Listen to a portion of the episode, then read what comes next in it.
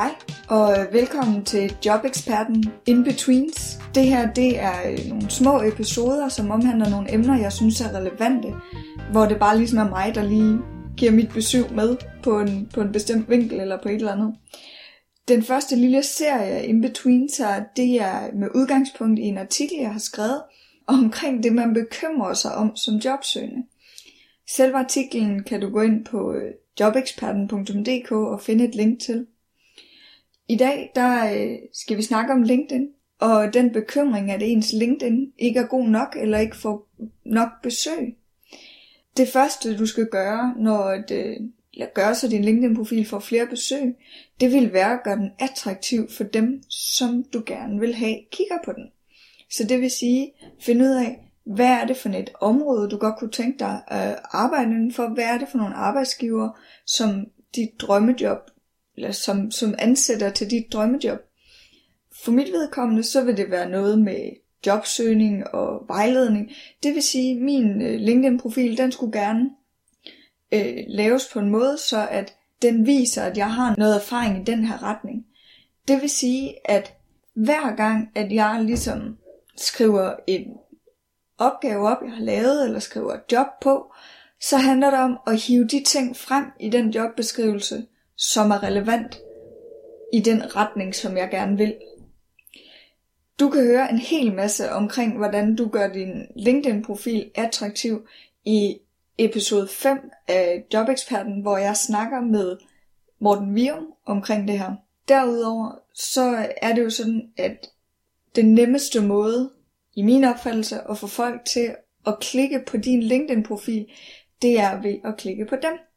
Det vil sige, folk er mega nysgerrige. Derfor så gå ind, klik på folks profiler.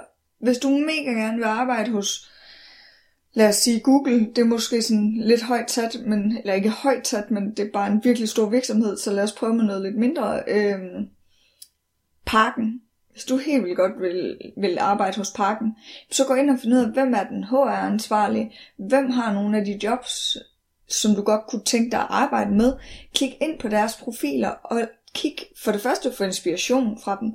Kig på, hvad er det, de har været igennem. Hvordan kan du selv, som vi snakkede om sidste gang, hvordan kan du få noget erfaring omkring det emne, du godt vil arbejde med. Der er måske nogle idéer i deres profiler. Men Folks nysgerrighed gør også som regel, at hvis du først har klikket på dem, så klikker de tilbage på dig. Det vil sige, hvis du har en virkelig, virkelig god profil, og de klikker tilbage på dig, men så hvis de har en jobmulighed eller et eller andet, så kan det være, at de kontakter dig. Eller, det er måske ikke helt så sandsynligt, men det andet er, at hvis nu, at du for eksempel har sendt dem en uopfordret ansøgning, så genkender de dig. Så det vil sige, så har du allerede lagt et eller andet, en eller anden forbindelse til den her HR-ansvarlige, fordi de har set dit billede før, og de har læst dit navn før. Det er en meget god øh, connection, hvis man kan kalde det det, at få med, få med folk. Noget andet, som du kan gøre, som jeg også selv har brugt en lille bitte smule, det er, at, eller jeg har brugt det en gang, men, men det er jo også en lille smule. Øh, jeg har intention om at bruge det igen, men øh, Brug, hvis du har fået adgang til den, vel og mærket, blogfunktionen på LinkedIn. Den er mega smart. Der er to ting, jeg vil sige omkring den.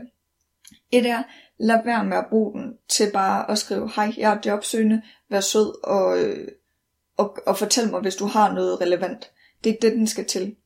Fordi det er sådan, at hvis at du poster noget på blogfunktionen, så får samtlige mennesker i dit netværk en notifikation om, at du har udgivet noget.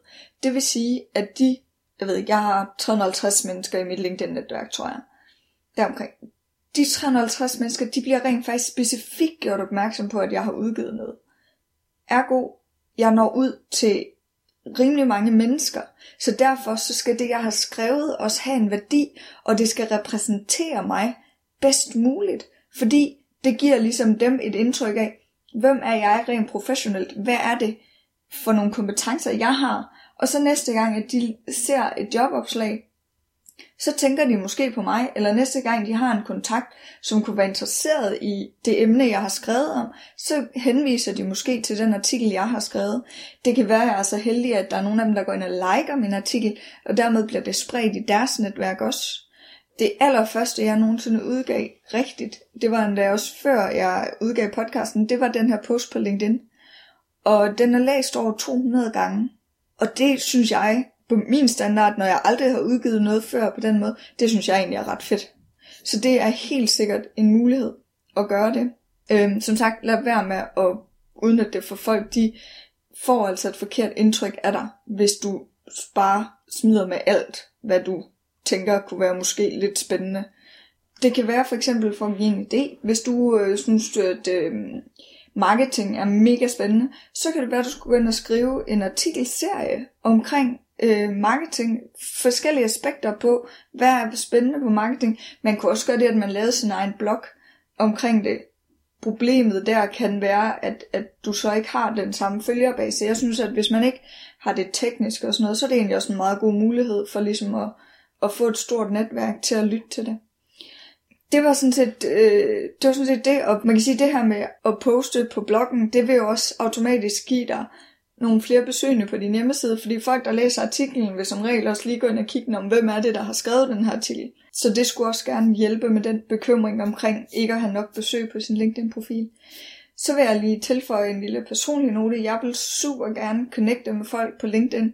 Jeg vil bare rigtig gerne have, som også er blevet nævnt tidligere i nogle af episoderne, at øh, hvis der er nogen, der har lyst til at connecte med mig, så tag lige og skriv, at øh, I har hørt min podcast, eller I har læst et eller andet, eller hvad grunden er til det, så jeg har en idé om, hvem I er i forhold til mig, at jeg ikke kan være lidt distræt en gang imellem, at jeg ikke har mødt jer et eller andet sted, og bare ikke kan huske det.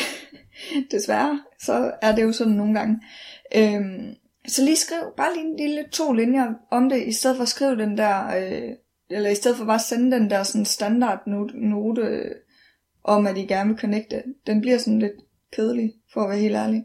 Plus at, at det handler måske også lidt om at vise mig, hvad er det, eller generelt også når man connecter med folk, hvor er relationen, hvad er det, der kan være interessant for mig at connecte med dig, og omvendt også selvom at det bare er, jeg har øh, hørt dig til et foredrag, eller jeg har hørt din podcast, eller et eller andet, fordi det giver mig en idé om, hvor i relationen vi har hinanden.